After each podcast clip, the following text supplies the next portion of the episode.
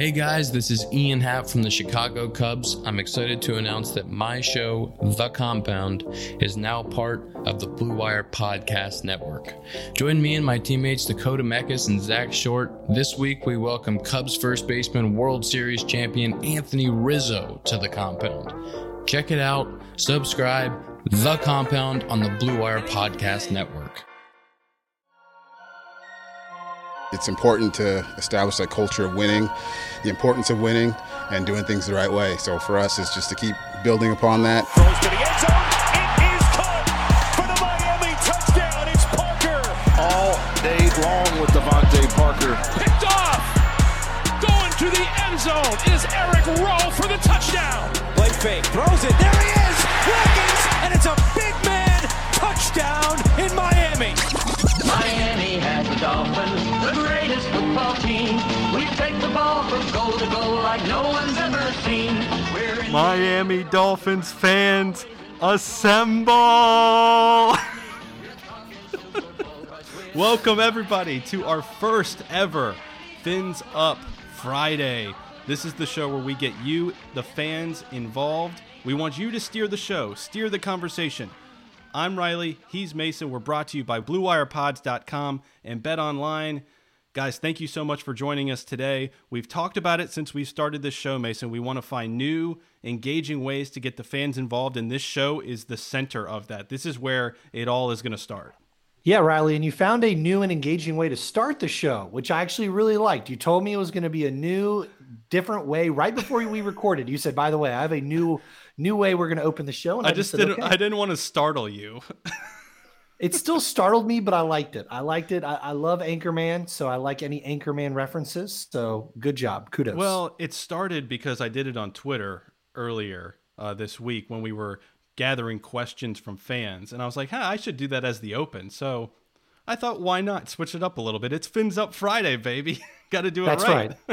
it is Fins Up Friday, and we got some great questions online that we're going to talk about a little bit. Um, some of them we haven't talked about yet on the show. Some of them we have, but they're definitely worth going over because they talk about important things like our offensive line, our quarterback situation. So it was great to see all the uh, interaction and fan participation. Yeah, we asked for you guys to participate, and you all brought it. And another special thing we're doing is the first half, we're going to have fan questions. We're going to give our thoughts. And the second half of the show, we're going to bring on Dolphins influencers. And we're going to start with Ian Berger. He's a contributor for dolphinstalk.com. He's very heavily involved on Twitter. So we're going to talk to Ian and we're going to mix in some questions from the fans with Ian as well. So if you don't hear it in this first segment, hopefully we address it with Ian in our second segment. But we have a ton to get to, Mason. So we're not going to waste any more time.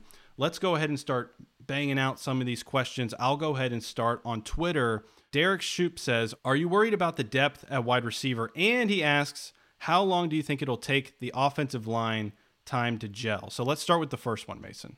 Yeah, two important questions. Obviously, with receivers, we've had injuries in the past. Durability is a big concern.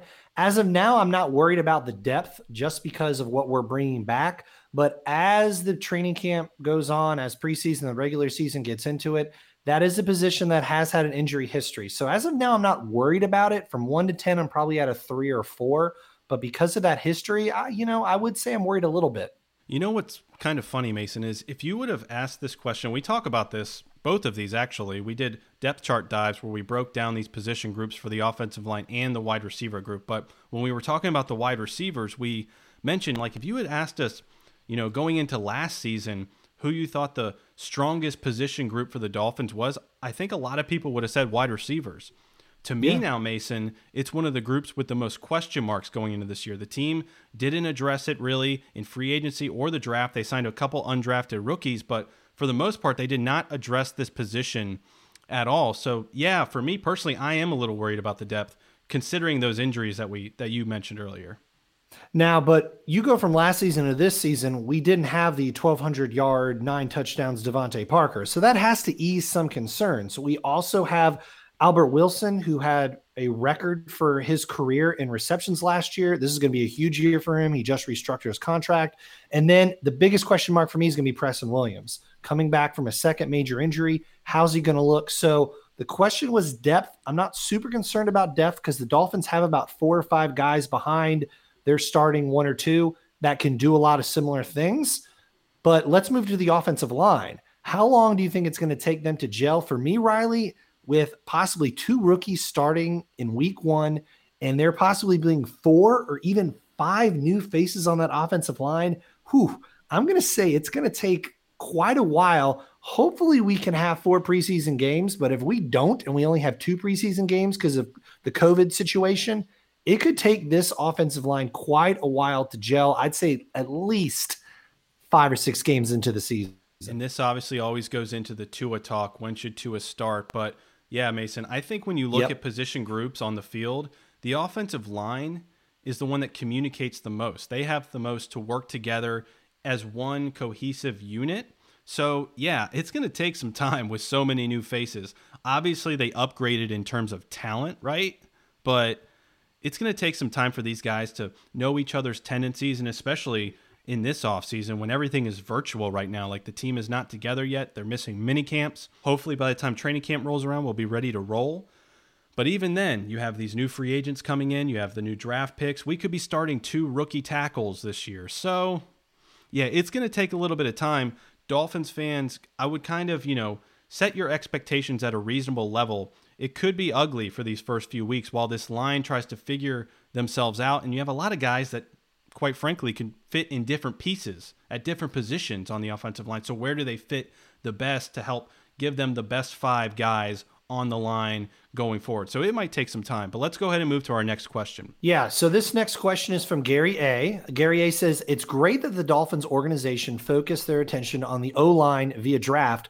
His question is, how developed is the D line going to be now that Harris is gone? Perhaps Weaver, the rookie, Curtis Weaver, is he going to step in a starting role quickly? Curtis Weaver probably, I think, is going to be one of those rotational guys. When you talk about other guys they brought in as edge rushers, Kyle Van Noy is obviously the first one that comes to mind. If you look back at his 2018 year, so last year he was primarily used as an edge rusher, but going back to 2018 when he was with coach Brian Flores, he had a career high in tackles. I think they're going to try to utilize him in multiple ways on the defense. And we always talk about versatility. So I think he's one of those guys. And on the line specifically, you know, we talk about bringing Emmanuel Ogbah, Shaq Lawson. You know, none of these guys are going to jump off the page in terms of their statistics, but they are upgrades over what we had last year in guys like Charles Harris. So you're going to get more production out of that line, which I think, Mason, is going to increase the level of play from the interior defensive line. Guys like Christian Wilkins. Davon Godchaux had a good year last year, but I could see his numbers even going up a little bit. And then they bring in a couple of guys through the draft. Um, he mentioned Curtis Weaver, who I know us on this show really like Curtis Weaver, especially where they got him, right? that late in the draft. I mean, he was projected to be a, you know, top 80 to 100 player, and we got him with what, like the 156 pick or something like that. So him and then Raekwon Davis out of Alabama, there's a lot to like moving forward with the defense. A lot of upgrades, but once again, a lot of new faces. Yeah, I mean, you you pretty much. I agree with everything you said, Riley. But one thing I'll add is Godchaux. It's going to be a huge year for him, like many Dolphins. He's got a contract year coming up, so that's going to definitely light a fire under him. And Christian Wilkins is a guy I'm really going to be paying attention to to see what he can do this season. I think the fact that we have brought in those pass rushers is going to help our interior line a lot on the defensive side. I'm really excited for those new additions. And I think bringing in those guys like Van Noy, who has the experience of playing different spots in defense, is going to cause a lot of havoc. And it's essentially going to help out the entire defensive unit up front. So I agree with your statement on that. Yeah. And since he mentioned Curtis Weaver, this is another guy that's also very versatile. He was a sack machine in the Mountain West. He was Mountain yep. West Defensive Player of the Year, Mason. He's the Mountain West all time sacks leader. So you're getting a guy that had a ton of production in college. His body type is kind of, you know, it's not your prototypical outside linebacker slash D end, depending on what scheme he fits in. So that may have been why he fell a little bit, but the Dolphins got a playmaker in Curtis Weaver. So I'm excited to see what he can do.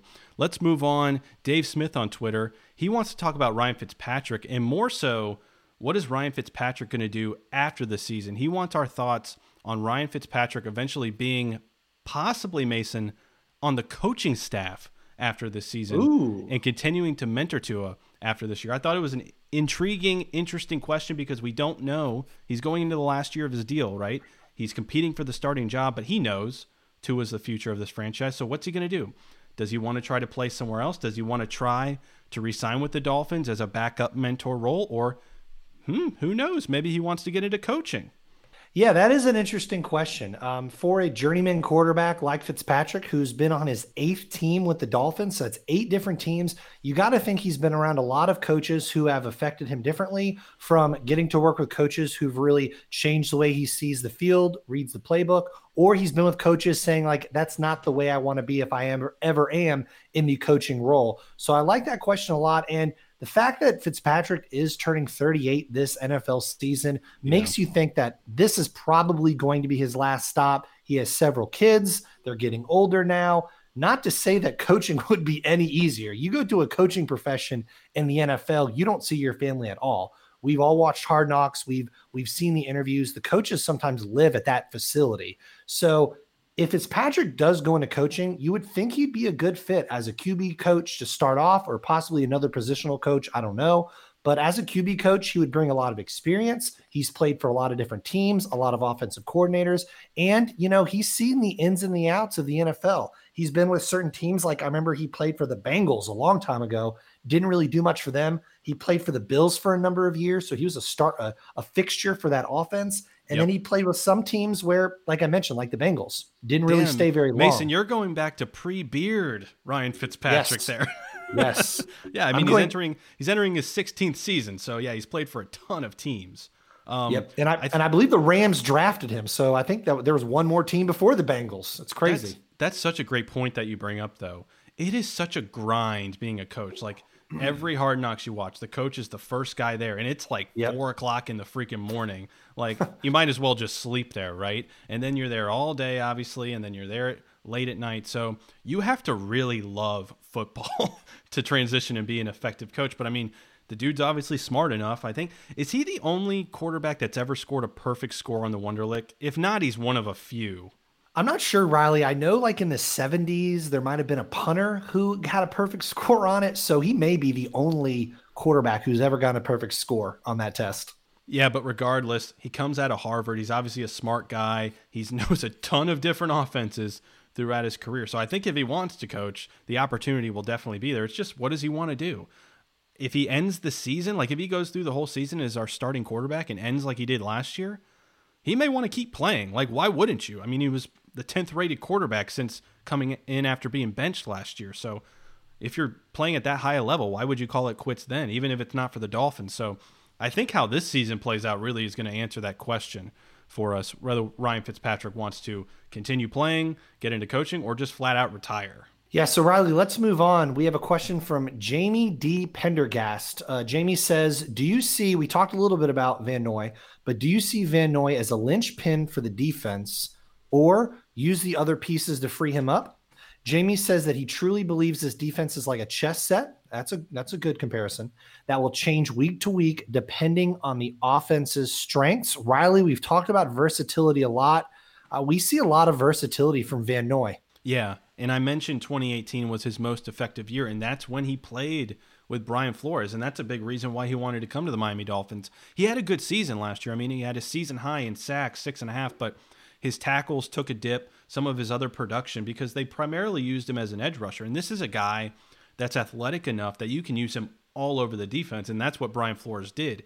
I mean, he had 92 tackles in 2018 with the New England Patriots. So he was a tackling machine. He was all over the field. So now that he's back with Brian Flores, I anticipate seeing more of those kind of numbers elevating. Hopefully, he keeps those sacks up because Lord knows we need pressure from the edge as much as we can coming off of last season. So I would love to see those six and a half sacks stay there. If not, you know, increase that by a couple. So I think he's going to be a major piece in that chess set that he talked about. Yeah, we'll talk a lot about Kyle Van Noy when we discuss our depth depth chart dive with parts of the defense. But yeah, I really foresee his usage in 2018 with Coach Flores in New England.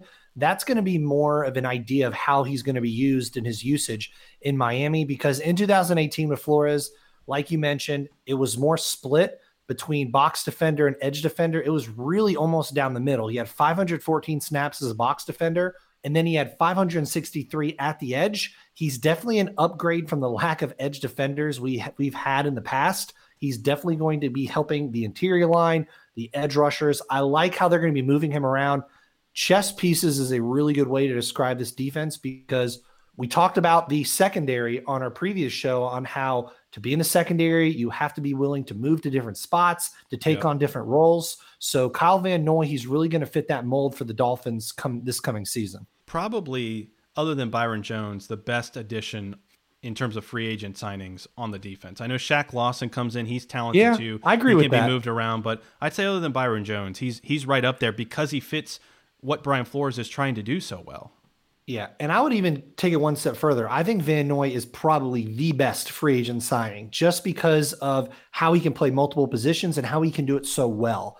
If he yeah. can take what he's done New England the last few years and bring it to Miami, he's going to help the entire defense, not just the defensive line or the linebacking group. He's going to help the secondary a lot too, because that secondary is going to feel a lot less pressure when there's more pressure on the quarterback. How one position group plays definitely affects the other. So if the defensive line, the linebackers are getting more pressure on the quarterback, that's only going to help out our secondary. So let's move on. This one's a little in depth. I think we got to go a little further into this one. Jeff Kerr, he wants us to rank these Dolphins. He lists 12 of them. I don't think we have time to list all 12 each of us, but he says if given the opportunity, who becomes the top slot receiver in a spread system? So Mason, maybe we can give our top three, top five uh, let me just read the list and then I'll just get your thoughts. Sure. So he has Malcolm Perry, Patrick Laird, Isaiah Ford, Mike Gesicki, Gary Jennings, Kalen Ballage, Kirk Merritt, Jakeem Grant, Matt Breida, Myles Gaskin, Matt Cole, Albert Wilson. it's funny because job. it's funny because this guy, it's because Jeff he like tweeted and then deleted it like three times because he kept adding names to the list. yeah, I like it. I like adding names, even though some of these names like Kalen Ballage, um, you, you know, some some of them may not quite fit, but I do like him adding it in because you never know. Someone could see Kalen Ballage as a solid slot receiver in a spread system. I personally don't. So looking at this list, I'm going to go ahead and give my top three. Okay. okay. Um, number number one, I'm going to say Albert Wilson we know what Albert Wilson can do in this offense. Um, there's many highlights out there. There's many examples of what he did in Miami his first year before he was injured and how he can just take a five or a 10 yard reception over the middle and turn it into a 60 yard touchdown or a huge play down the field. I feel like he can be a great slot receiver, but that is a big if the durability factor. Can he get that step that he really didn't show last year when he was on the field? Even though he had a career high in receptions, he just still didn't have quite that agility and that burst. So I, for me, when he's healthy, Albert Wilson's number one. Um, you know, number two is going to surprise you a little bit. I think um, I'm going to put Isaiah Ford at number two. That I was does, impressed. That does surprise me a little bit. Yeah. Yeah, it does. I was really impressed by the way he finished the season. He had a lot of targets. He him and Fitzpatrick had a good rapport as far as quarterback and receiver go. His issue, once again, injuries and can he stay out on the field? So I'm going to say Isaiah Ford for number two. And then finally, you know what? Number three is going to even surprise you even more. See, I could have went with a really safe top three, but I, I want to give three players that I find very intriguing for this. Um, for this third one, I, I had two in mind. I'm not going to say Jakeem Grant. I think he's better outside the numbers personally. I don't think he's a slot guy. Yeah. Um, the two that I had in mind were Matt Breida and Mike Gesicki. I'm going to go with Mike Gesicki for that role just because of when we broke down the tight ends, we talked about this a lot, but Gesicki is not a hand in the dirt tight end. He's not a blocking tight end. He'll never be that. He could get better at blocking, but that's not going to be his role on this team. His role needs to transition to being at different places on the field. And I think he can become a decent or a top slot receiver in this team in the spread system because when you take his size into consideration, it is a total mismatch in our favor. So those are my top three guys. Gesicki's my number one. Okay, good. I, I get it. You know, if you look at Albert Wilson, he's more of your traditional. When you pick, when you picture a slot receiver. He, you know, he has the size, the quickness over the middle. He kind of is what your typical slot receiver in past years have been, but the NFL has evolved. Like you're seeing guys like Julio Jones really take advantage of sure. the middle of the field and coming out of the slot. So last year, Mike Gesicki played over 400 snaps from the slot position. So you already saw the transition and the athleticism that he brings to that position. He is a mismatch nightmare for safeties and linebackers, especially over the middle of the field. So I think Mike Gesicki is my clear number one. And number two, I'm going to go with Albert Wilson. I am a little concerned by his injury history. He just has never been able to really put it together for a full season. So, in terms of how reliable he is, I'm not sure. Eh, I'm not so sure about it, but in terms of the overall talent, I'm going to put him at number two because, he, like I said, he's your traditional. He's going to break it open with those slants over the middle. So I like what Albert Wilson brings. Ah, number three, yeah, you mentioned Jakeem Grant. Not, I, I, I think he's more suited for the outside. Matt Breida, the 49ers didn't really utilize him much as a receiver. So while I think he has the skill set for it, I haven't seen it. So I'm not going to say Breida I kind of like Malcolm Perry. Not gonna lie. I mean, I, maybe I'm just jumping on this bandwagon of everyone loving Malcolm Perry, but the more people that talk about it, the more and more I get intrigued by it. So, however the Dolphins use him, but I think you know he he's a little undersized, kind of like Jakeem Grant, but in terms of how they use him in the slot, I think he could be effective as well. Oh, let's see. I'm gonna give maybe one more. Um, let's go with Kirk Merritt. Why not? Undrafted rookie. I don't know if he's going to make the squad, Mason, but he was he was a beast at Arkansas State. Um, he had over a thousand yards his junior season. He was all Sun Belt Conference. He has the speed. He has the athleticism to play the position, but it's kind of a deep wide receiver room. So I'm not sure he's going to be able to crack um, that top four in terms of receivers and get a lot of playing time. But he's someone to keep your eye on going into training camp. So I'll say Kirk Merritt. So I don't even know how many I listed there, but it was a few. So so we're not that's good enough, Jeff. Yeah, we're not going with Kalen Ballage. You know, he just missed the cut for me, Mason. Just okay. missed the cut. but I do, but I do like that question a lot from Jeff. I do like when we have to rank different spots like that. It's fun. So good question. So let's move on. I think we have time for one more before we get to our talk uh, with Ian. Um, this is from Nanis. I hope I pronounced that right. Nanis. So Nanis said, Am I right to consider Blake Ferguson and you just mentioned him, Riley, Malcolm Perry, our best draft picks? Heck yeah. So it sounds like Nanis is on board with what you just said. Malcolm Perry drinking the Kool Aid for Malcolm Perry. And then Blake Ferguson is a guy we haven't really talked about. You know, he's a long snapper. We haven't gotten to our long snapper depth, depth dive yet.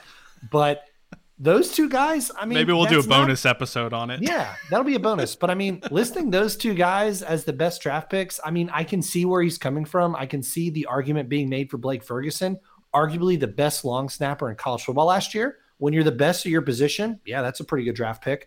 I don't know if I love that draft pick where the Dolphins got him, but you know. And then Malcolm Perry, he's getting a lot of hype. Um, the fact that he can play different spots, he's listed at a running back right now. He doesn't have a lot in size, but if you look at his Navy highlights and what he did on the field, not just one position, but several positions, I mean, it's easy to see the hype behind Malcolm Perry. I don't know though, Riley. I would say the best draft picks, but I can I can see the argument. I love it. Going out on a limb with Malcolm Perry and Blake Ferguson. And yeah, I mean, Blake Ferguson, I would say, has the best chances of being a Dolphin the longest in his career. I mean, long snappers, as we've seen and with past Dolphins, can stick around for quite a while. And this guy was the best to do it. You mentioned he was the best in college football last year, won the award, in fact, for the na- nation's best long snapper. He was a four year starter, first long snapper in team history to be voted captain, actually. So that's pretty cool. And then Malcolm Perry, I just confessed my love for Malcolm Perry in our last question. So, I mean, this guy is kind of like a Swiss Army knife, right? We don't even know how the Dolphins are going to use him, but if he makes Swiss Navy knife, Swiss, Swiss Navy, Navy, knife. Ah, there you go. I like it, Mason. Yeah, he was yeah, AAC yeah. Offensive Player of the Year last year, so he reeks versatility. He was quarterback at Navy. You know, they run the triple option there. So he ran for over 4,000 yards. He caught for over 400 yards. He had 43 touchdowns from scrimmage, and then he threw for 10 more and 1,300 yards. So this dude did it all. Like he was basically Navy's team last year. So uh, I'm very excited to see just how the Dolphins utilize him and if he can make the squad because there's stiff competition at wide receiver and obviously a running back with all the additions they made. So where does he fit? On this team? Is it on the active roster? Is he going to be on the practice squad? You would think, right? Them bringing him in as a draft pick that they want to make something work with him. They see something in him. So if he can show his versatility in training camp, he's got a he's got a great shot of making the team. All right, so we're going to go ahead and move on and talk to Big E. We, I've been looking forward to this all week, Mason. I'm excited to bring Ian on to talk some Miami Dolphins. He writes for dolphinstalk.com. You can follow him at Ian6 93 on Twitter. But first, before we get into Ian, a quick word from our sponsor at Bet Online. Guys, there's no shortage of action going on at our exclusive partner, betonline.ag. Mason, why don't you tell the people more? Sports, Riley. Sports are slowly making their way back, and Bet Online is leading the way with the best odds and lines for all your UFC, NASCAR, boxing, and soccer matches. And if you need even more, they still have those simulated NFL, NBA, and UFC simulations all day, every day, live on their website. Looking for something else other than sports? Bet Online has hundreds of casino games, poker tournaments, and prop bets to check out. So, everybody, you need to go visit betonline.ag and use the promo code Blue Wire for a free welcome bonus. That's one word, Blue Wire. Bet online, your online wagering experts. All right, so we're really excited to kick off this portion of our Fins Up Fridays. We're every episode we do going to be talking to a Dolphins influencer, so someone that is heavily involved in the Miami Dolphins community, whether that's on Twitter, through the media, social media, whatever it is. And we're going to kick it off with our good friend, Ian Berger. Ian, you are my good friend because, sir, you helped us get launched big time on our Fin It to Win It channel. That post you did a couple weeks ago was awesome, man. Getting Dolphins fans involved and kind of engaging with each other. Since then, our our show has blown up. So we are like, hey, if we're gonna kick off a Fins Up Friday, we need to get Ian on first. well, I appreciate it, and uh, I'm really glad to be able to help you guys. And I know I helped a lot of Dolphins fans throughout Twitter, so uh, I'm really, really glad to be able to help. And I'm very appreciative that you guys invited me onto your show today. Yeah, you may know Ian as Big E. That's what he goes by on Twitter, and he's at Ian693. And Ian, you write a lot, you contribute a lot for dolphinstalk.com, and I love your bio. So I was kind of looking at what you do there. And I love it says he's a banker by day, husband and father of two girls, which is really cool because I'm a father of two girls. Mason has a daughter, so we're a bunch of girl dads here. And yep. he's a diehard Dolphins oh, yeah, fan. Girl dads. Yeah, we're girl dads. So I also love the quote from your 14 year old daughter um, that you put on here when she asked, Why do you root for a team that always loses? And your response, I love your positivity, Ian, by saying that there will be a day that will come in the future when the Dolphins are going to be a winning team. And damn it, Ian, I think we're really close to that day. I agree with you. No, I agree with you. And you know, uh, uh, Dolphins talk, and I and on Twitter, I describe myself as a fan with a keyboard. You know, I've I've never been a writer. I've never been a reporter. I've just been someone who's gone to the games, and I've watched the games on TV for for most of my life, and love the love the team. But as my daughter said, and as we all know, it has been rough being a Dolphins fan for the last twenty or so years.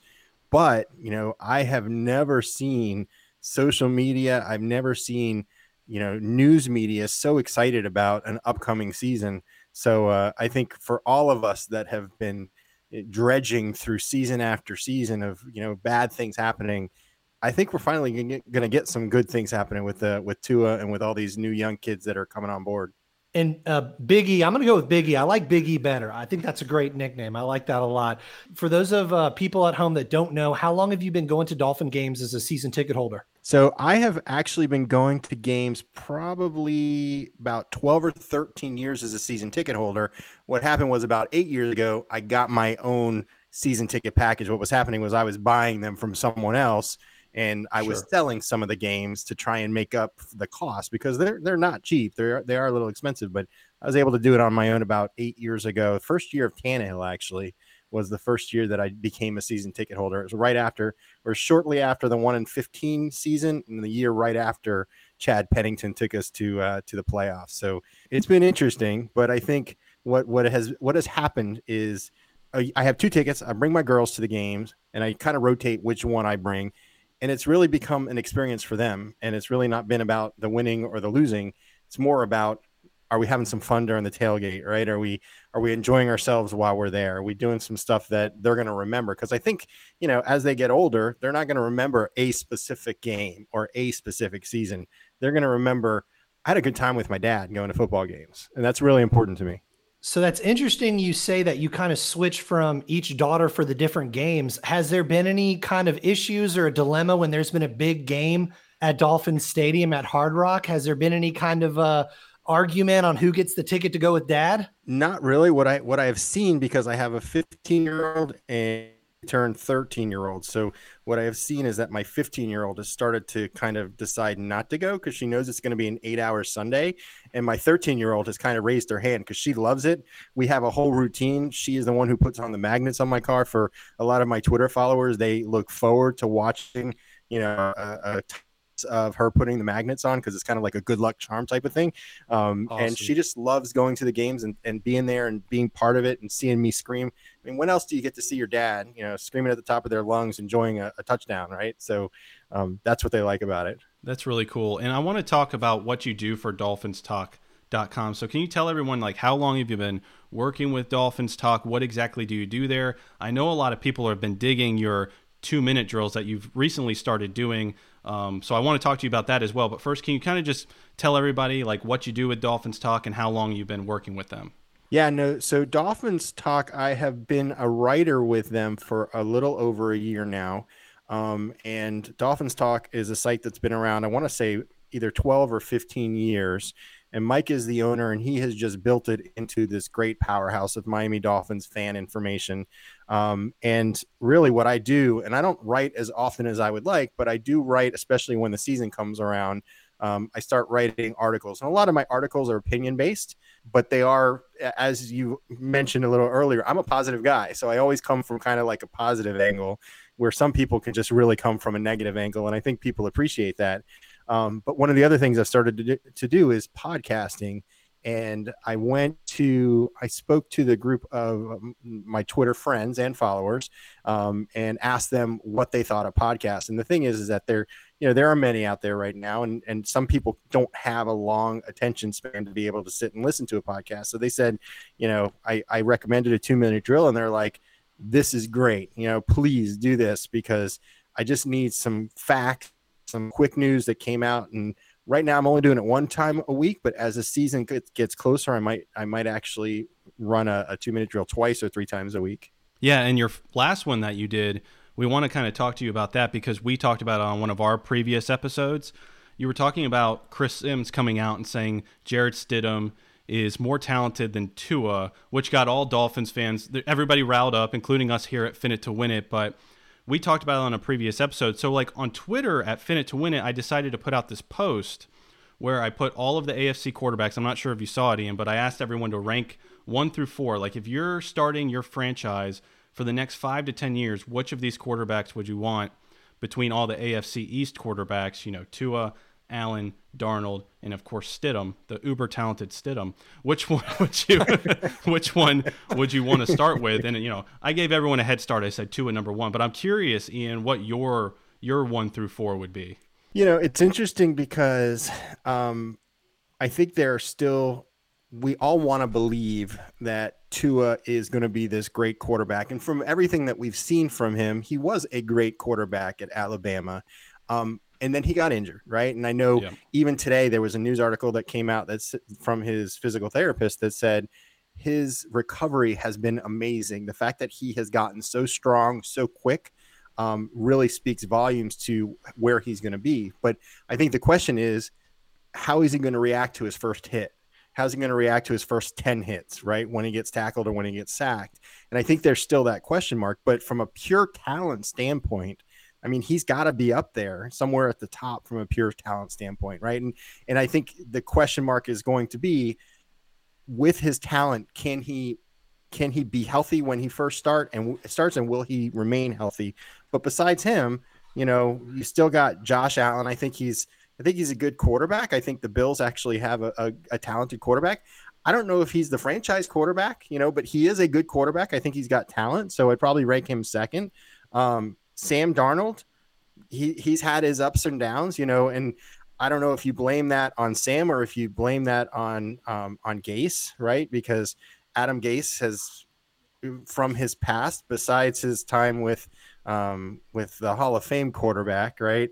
Um, he has not really proven to be able to be that quarterback whisperer that he always was said to be. Right. Um, and you know, and then and then you got Stidham, right? You, you look at Stidham's college performance and it wasn't really all that great, you know. And then you look at what he has done while he's been in the NFL. His statistics last year were three for four, 19 yards, and one interception that was run back for a touchdown.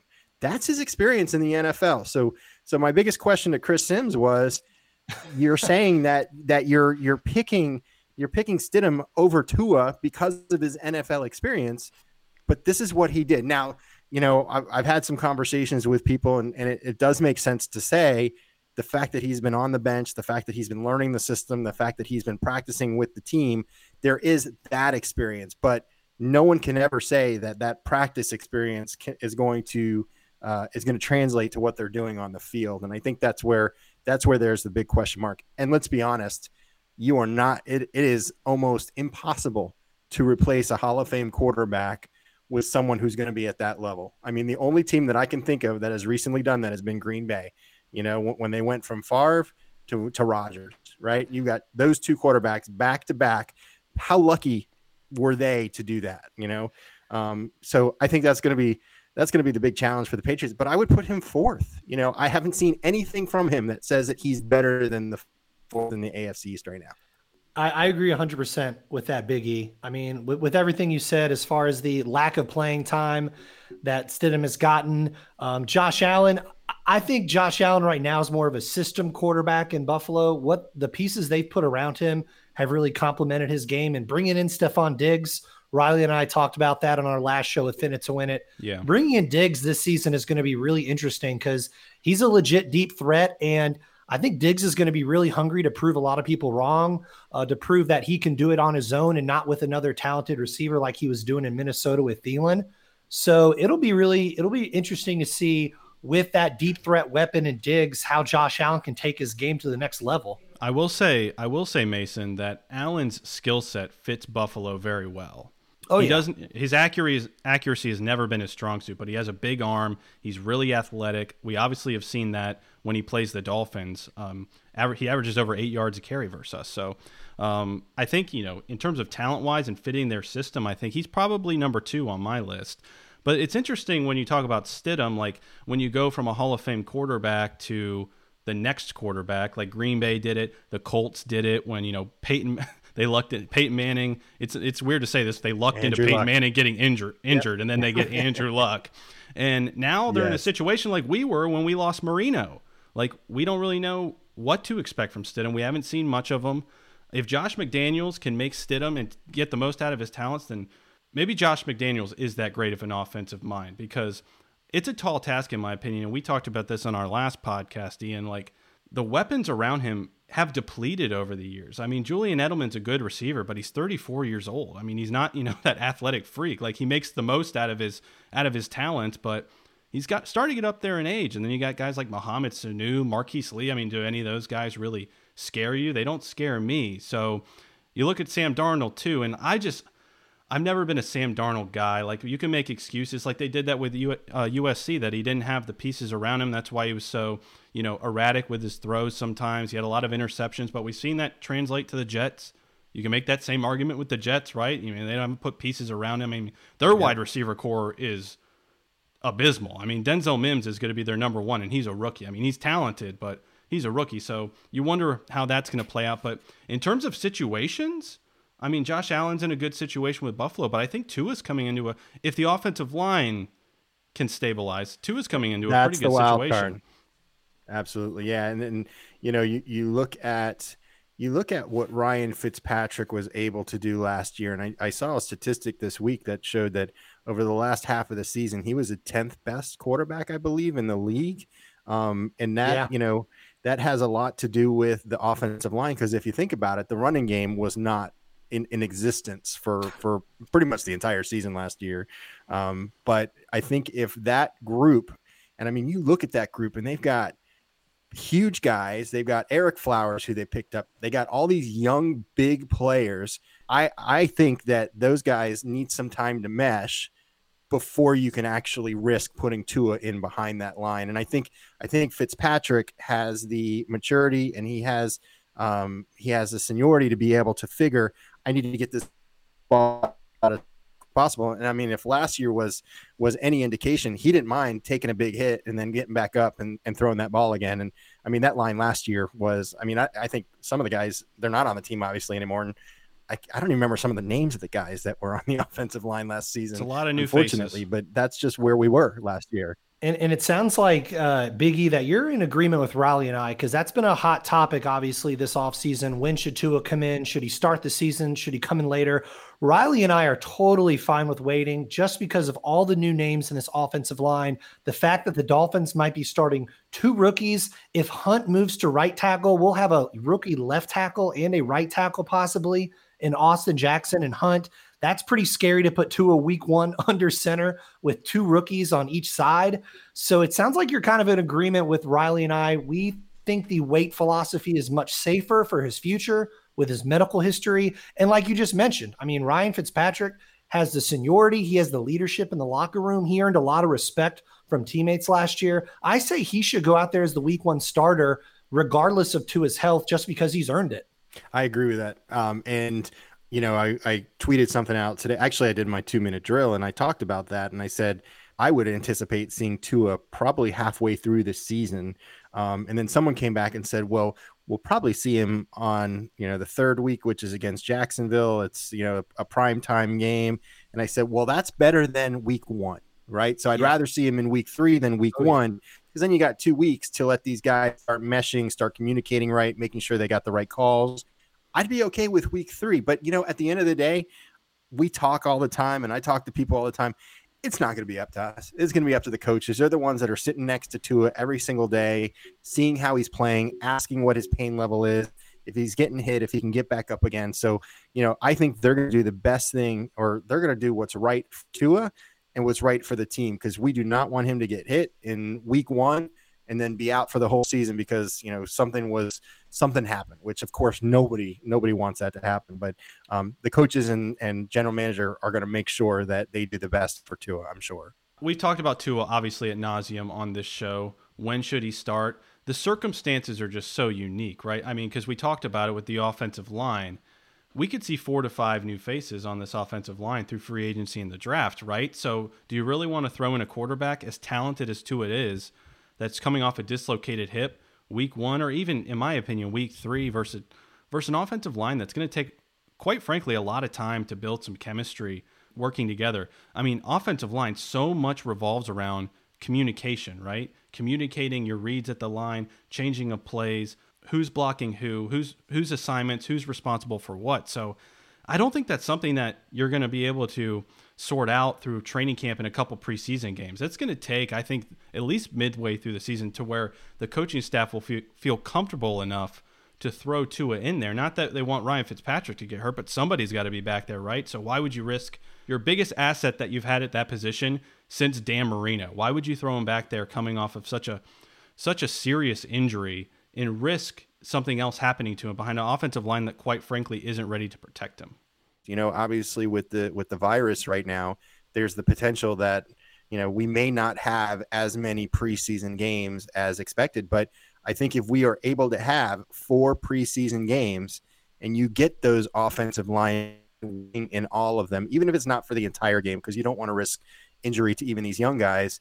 But if you can get all four, you know, all four games with some of those young guys, and and those first two full season regular season games, you've now got six games of these guys working together. And yeah, preseason isn't the real games, but still it's the opportunity to test out the communications between the different guys so you can get a feeling. So, but I think too, if you're only playing two preseason games, I think it pushes back the timeline a little bit more. It's actually a really good point discussing preseason because that's something uh, I think a lot of people don't take into fact. Uh, the fact that he could be playing in four preseason games we don't know how much. It could be a quarter. It could be in the fourth quarter. He may start a preseason game or two. That third preseason game, if there's four of them, where there's so much emphasis on you know making it seem like it's a real regular season game. So that is a good point. Now, speaking of preseason, though, last year in preseason games, I remember a certain quarterback who looked really good for the Dolphins, or at least he looked like he could be a starting quarterback. But when the time came for the regular season. It didn't really work out. Of, of course, I'm talking about Josh Rosen. We talked on our show on Fin It to Win It Big E about Josh Rosen and what the Dolphins should do with him. Should they stash him and kind of wait for later on in the year because they do have an almost 38 year old veteran quarterback and a rookie with a medical past? Or should they try to trade him if there's an offer on the table that's worthwhile? Where do you come down to that where it comes to Josh Rosen? Well, I think I think Josh has a lot of talent, and I think he's actually been in some very tough situations, both with he Arizona has. and yeah. last year. Um, and I remember clearly the preseason because I was sitting there watching Ryan Fitzpatrick pretty much do nothing during the preseason, and then you get you know, and then here would come Josh Rosen, and he would just add a fire to the offense, and he would do great. But of course, it's preseason; it doesn't count. Um, but I think the benefits with having Rosen and keeping him on the on the roster is he's so inexpensive. You're not going to find, you know, another quarterback that could potentially come in that's making what he's making right now. And again, I I would be curious to see how he would perform behind a solid offensive line. I don't think we can say that he's ever had that in the National Football League. You know, so it's really hard to assess somebody's true skills and true talent without the complete picture. And I think he should at least be here, be with the Dolphins for the upcoming season, for the entire season, unless another team has a starter that gets hurt and there is a really, really good offer on the table. Um, but otherwise, I think you hold on to him for at least this year and then see what Fitzpatrick is going to do next year. Because if Fitzpatrick says, you know, you guys have Tua, you don't need me anymore. I'm going to go ahead and retire with my kids and my family. I've been on 52 teams, you know, in the NFL so far. Um, he, I think then you'd be able to say, well, we've got Josh Rosen. He's a, he's he's got the talent, and then you could re-sign him if he'd be interested in re-signing. You know, I think I think he really likes what Coach Flores does, as many of the players for the Dolphins do, and I think he really likes what this team is doing. So we'll, we'll see. Well, but I think you hold on to him for at least 2020. So, Ian, before we get you out of here, we saved a few fan questions that we've received leading up to the Fins Up Friday, and I wanted to get your input on some of them. So, let's start off from Noah DuPont on Twitter. He asks us to give us our greatest Dolphins memories and perhaps maybe our worst. So, Ian, I'm curious, especially being a season ticket holder for many years, what memories stand out in a good way and which ones stand out in a bad way? Maybe we should start with the bad ones first and end on a positive note. so, good idea, Riley. Yeah. Good idea. So I think the bad one I'm just going to use last season because it was so close. You know, I'm I, I went to the game. I was at the Patriots game, which was you know the drubbing and during week two, and I'm sitting there in the stands, and I have the Patriots fans to my left, Patriots fans to my right, Patriots fans in front of me. I've got the wall to my back, so fortunately I didn't have Patriots fans behind me. Um, but you know, at during the fourth quarter, I actually had the Patriots fans saying to me, "Gosh, we really hope the Dolphins do something here. Why can't they do something?" You know, I think that was right after Kalen Ballage fumbled it into the arms oh. of, you know, of the defender and they ran it back for a pick six. So, you know, I want to say that was probably one of my lowest points in a while, you know, and, and I chose to stay for every single game last year till the end. You know, we pay good money as season ticket holder. If you go to a football game, you're paying a lot of money to be there. Yeah. You know, so I said I'm going to stay till the very end. And I remember leaving that game, and I was I was not a happy camper. So anyway, That's that was demoralizing. My... exactly, exactly. Um, and probably my best, one of my favorites, and this is going to sound a little weird, but the last time the Dolphins had a home playoff game, think about that, right? When was it? That was against the Baltimore Ravens it was a home game, and it was the season of Wildcat with Chad yep. Pennington. And the reason why I like that one so much is first of all, I brought my dad because I didn't have kids at that time, and I remember walking into the stadium, and the Miami Dolphins fans were just so electric and so they were already chanting you know the dolphins chant and they were making so much noise and just walking into that stadium with that feeling it made me feel great. And it's really, and I know that there's a lot of other great moments that have happened, you know, like the J train running for 200 something yards. But I remember that one because I remember us being in the playoffs, you know, and I think if we can do that again, you're going to find tens, maybe hundreds of thousands of, of Dolphins fans that live in South Florida that haven't taken their Dolphins jersey out of their closet in about 15, 20 years, you know, and I think that's that really is a memory that's going to stick with me, you know, because we all the Dolphins fans were having a great time until probably the first quarter, and then you know, then we realized well, Baltimore was great. well, Big E, remember though in that game, and I I hate to bring this up and open up old wounds, but the Dolphins recovered that fumble. They took it down to like the two or three yard line, and they could not get in the end zone. And I remember watching that game on TV and looking over and saying that is that is going to kill them in this game. The fact that they could not get up seven nothing on this Ravens team and they had to settle from a field goal from the one or two yard line. Not to say that was the reason they lost the game, but I just remember that moment so vividly today. Uh, uh it, it was tough. Yeah, and of course the, the they figured out the Wildcat, and I think I think the oh, yeah. Wildcat was sunset probably the the game or two games before that one because even the Dolphins tried the the Wildcat the next season, it just didn't work anymore. So Mason, I'm curious. I don't know if you've ever told me your worst memory. Oh, wow, that's a, a tough one.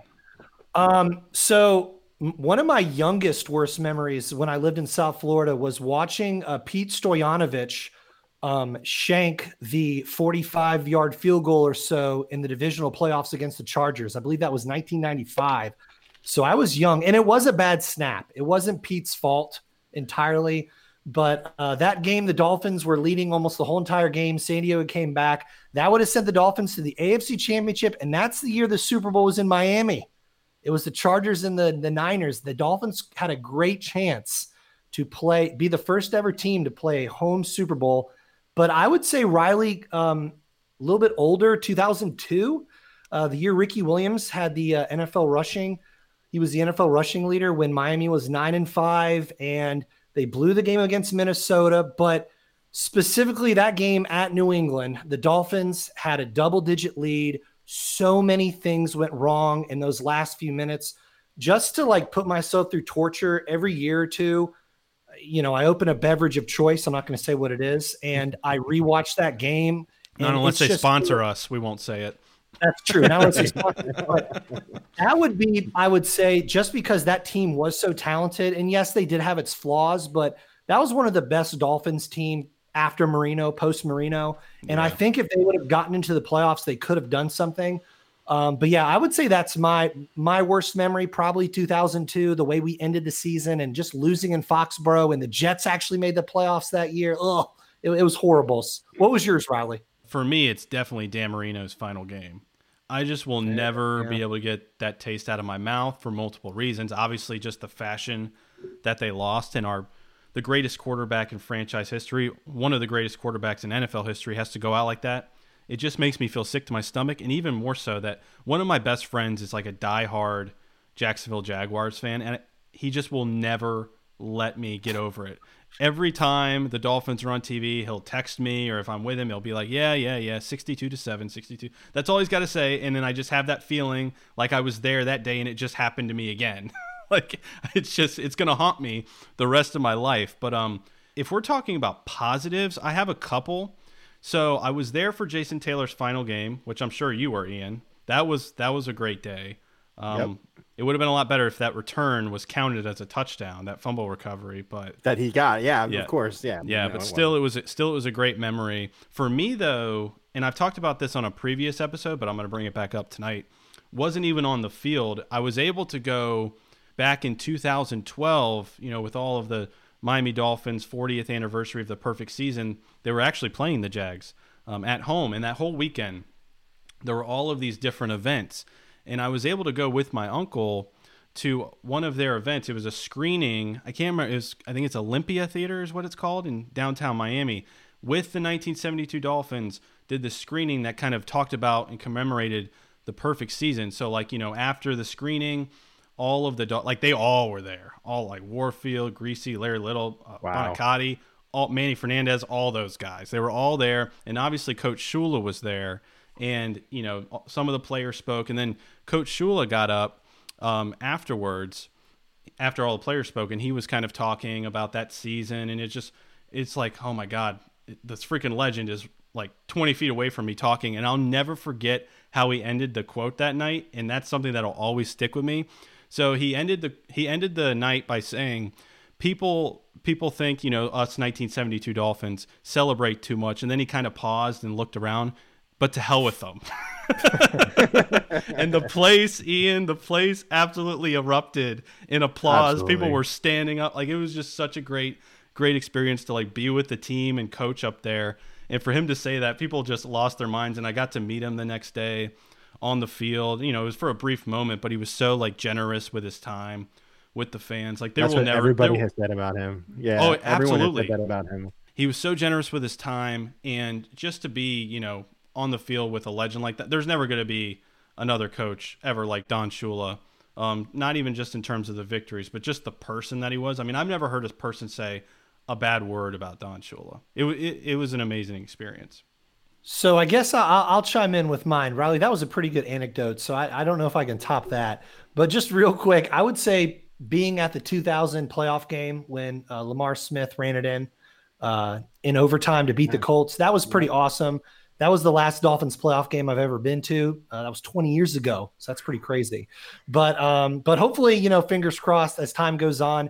But my dad and I, we would always listen to the radio broadcast later on after the games because we would go to the home games. And I still am to this day a huge Jim Mandich fan. Um, listening to him, uh, the vocabulary he would use, the sense of humor he would bring to his broadcast, and that radio call of um, Smith running it into the end zone is still I can still remember to this day. So I would say that was probably my my highlight for my Dolphins life, just being at that game. So we got another question on Twitter. We have a couple more for you, and before we get you out of here, but curious, which rookie are you most excited? And you can't say Tua, okay?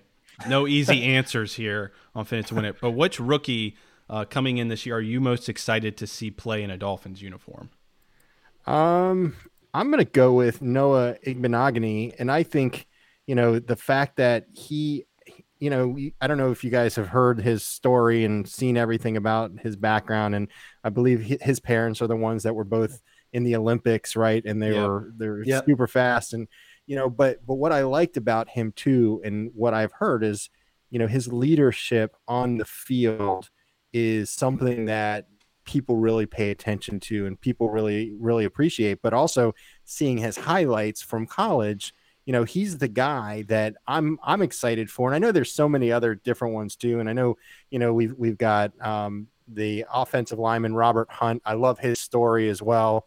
Yeah. um, but i'm excited there's so many of them that i'm excited to see but i'm going to say Igbinoghene just because i I, I love what I see with him, and I love saying his name too, Igbinoghene. That's that's not an easy one, but I you know we've got to get used to it because he's probably going to be a star with our team, or I'm hoping he will be. Yeah, Biggie. I actually mentioned on our last show. I've, I've been watching a lot more tape and film of him, and I'll tell you what, the athleticism and the way he can make up ground with that speed. I'm really excited to see what he can do for the Dolphins. So that was a great answer. Yeah, it's funny because Mason and I on draft night when they drafted him, we were like, oh, what? they drafted a cornerback? Okay, that's that's we knew they were going to go in the secondary, but we were expecting, you know, a safety to come off the board that early. We were not expecting a cornerback, but kind of like what you talked about, uh, guys, the more and more tape that I watched on him because I didn't watch that much on any of the corner cornerbacks, quite frankly, going into the draft because you know Byron Jones, Xavier Howard. but uh, the right, more and more tape right. I watched, I was like, oh my God, I can totally see why Flores brought this guy in. Like, he is a physical, in your face, athletic corner. He's going to fit that system in the nickel probably this year perfectly. But yeah, all these rookies, Ian, have such great stories. You mentioned Igbinoghenes, Robert Hunt. We shared the video you posted on Twitter. What an amazing, amazing story. And then Austin yeah. Jackson saving his uh, sister's life doing that yep. bone marrow. I mean, they're high character guys all over this draft class, and I think that's one thing that stands out to me is just the type of players, not just on the field, right, that Flores is bringing in, but off the field as well, like high quality, high character uh, individuals. And what you'll also see with the, you know, and if you think about where we are today versus where the Dolphins have been for the 10 last 10 or 15 years, you know, even last season, you have one of your starters go down you don't really have a strong enough backup that's going to come in and truly replace that player that got hurt or is going to be out for a series or half a game or whatever it is. But now they're getting to the point where, okay, if we have an offensive lineman come down, you know, go down, guess what? We've got one of these rookies or we've got one of these, you know, guys that that we feel could be a starter on our team today that are going to be able to plug and play. And the other thing too, if you'll notice, you know, a lot of the players now they they have played in multiple positions in college you know so I, I, think even robert hunt i think he was a tackle at some point and now he's just being listed as a guard. You know i think the coach has and and and uh, general manager um, grier have both made it a point to say we want to find guys that can be interchangeable if we need them because we have had so many issues. Like I think it was even maybe last season early, or no, it was the prior year where you know we we our left guard went out and immediately there was an impact to the game, a negative impact to the game where I think I think Tannehill threw the interception and which got run back or whatever the case was, and we lost the game because we didn't have a strong enough backup. So I mean, the roster that is being built out right now is so competitive, and these guys are so talented. And it's just, it actually gives me goosebumps just being able to say that because we really haven't been able to say that for a long time. Yeah, the Dolphins have had horrible luck with injuries, especially on the offensive line. It seems like every year they have a major injury, and you're right, the depth has been an issue, but Riley and I use this word a lot versatility. Flores, Grier, they're bringing in more and more guys who can play those multiple positions. We see it on both sides of the ball. And at the end of the day, if the worst comes and there is an injury, they can plug someone else in that spot and we won't see talent dip that much. Yeah, it's a great point, Ian, because – I think you may be talking about, might be talking about Shaq Calhoun. Like he was an undrafted rookie, and he ends up playing the majority of the season due to injuries. Like we just didn't have guys in previous years that if something does happen, a guy that has you know a lot of upside or playing experience that's able to come in or even shift around the line. Like now we have we have some stability there. Like we talked about Michael Deiter, right? Yeah, he had a rough year last year, but look what was around him. Not much at all. Yeah. Like it was a you know just a revolving door uh, at tackle. Uh, Kilgore wasn't very good at center last year, so you're going to expect better things, even if he's not starting. Like at least you have a guy like that coming off the bench. So if you know if like you know Flowers goes down or something like that, hey, Deiter's coming in. He started most of last year, so he's got some reps under his belt. But it's not just the offensive line. Like that's kind of all over the field now. We're starting to finally influx this team with a lot of talent and a lot of youth. So that's it's a good point. That's what makes a lot of fans so excited about the team now.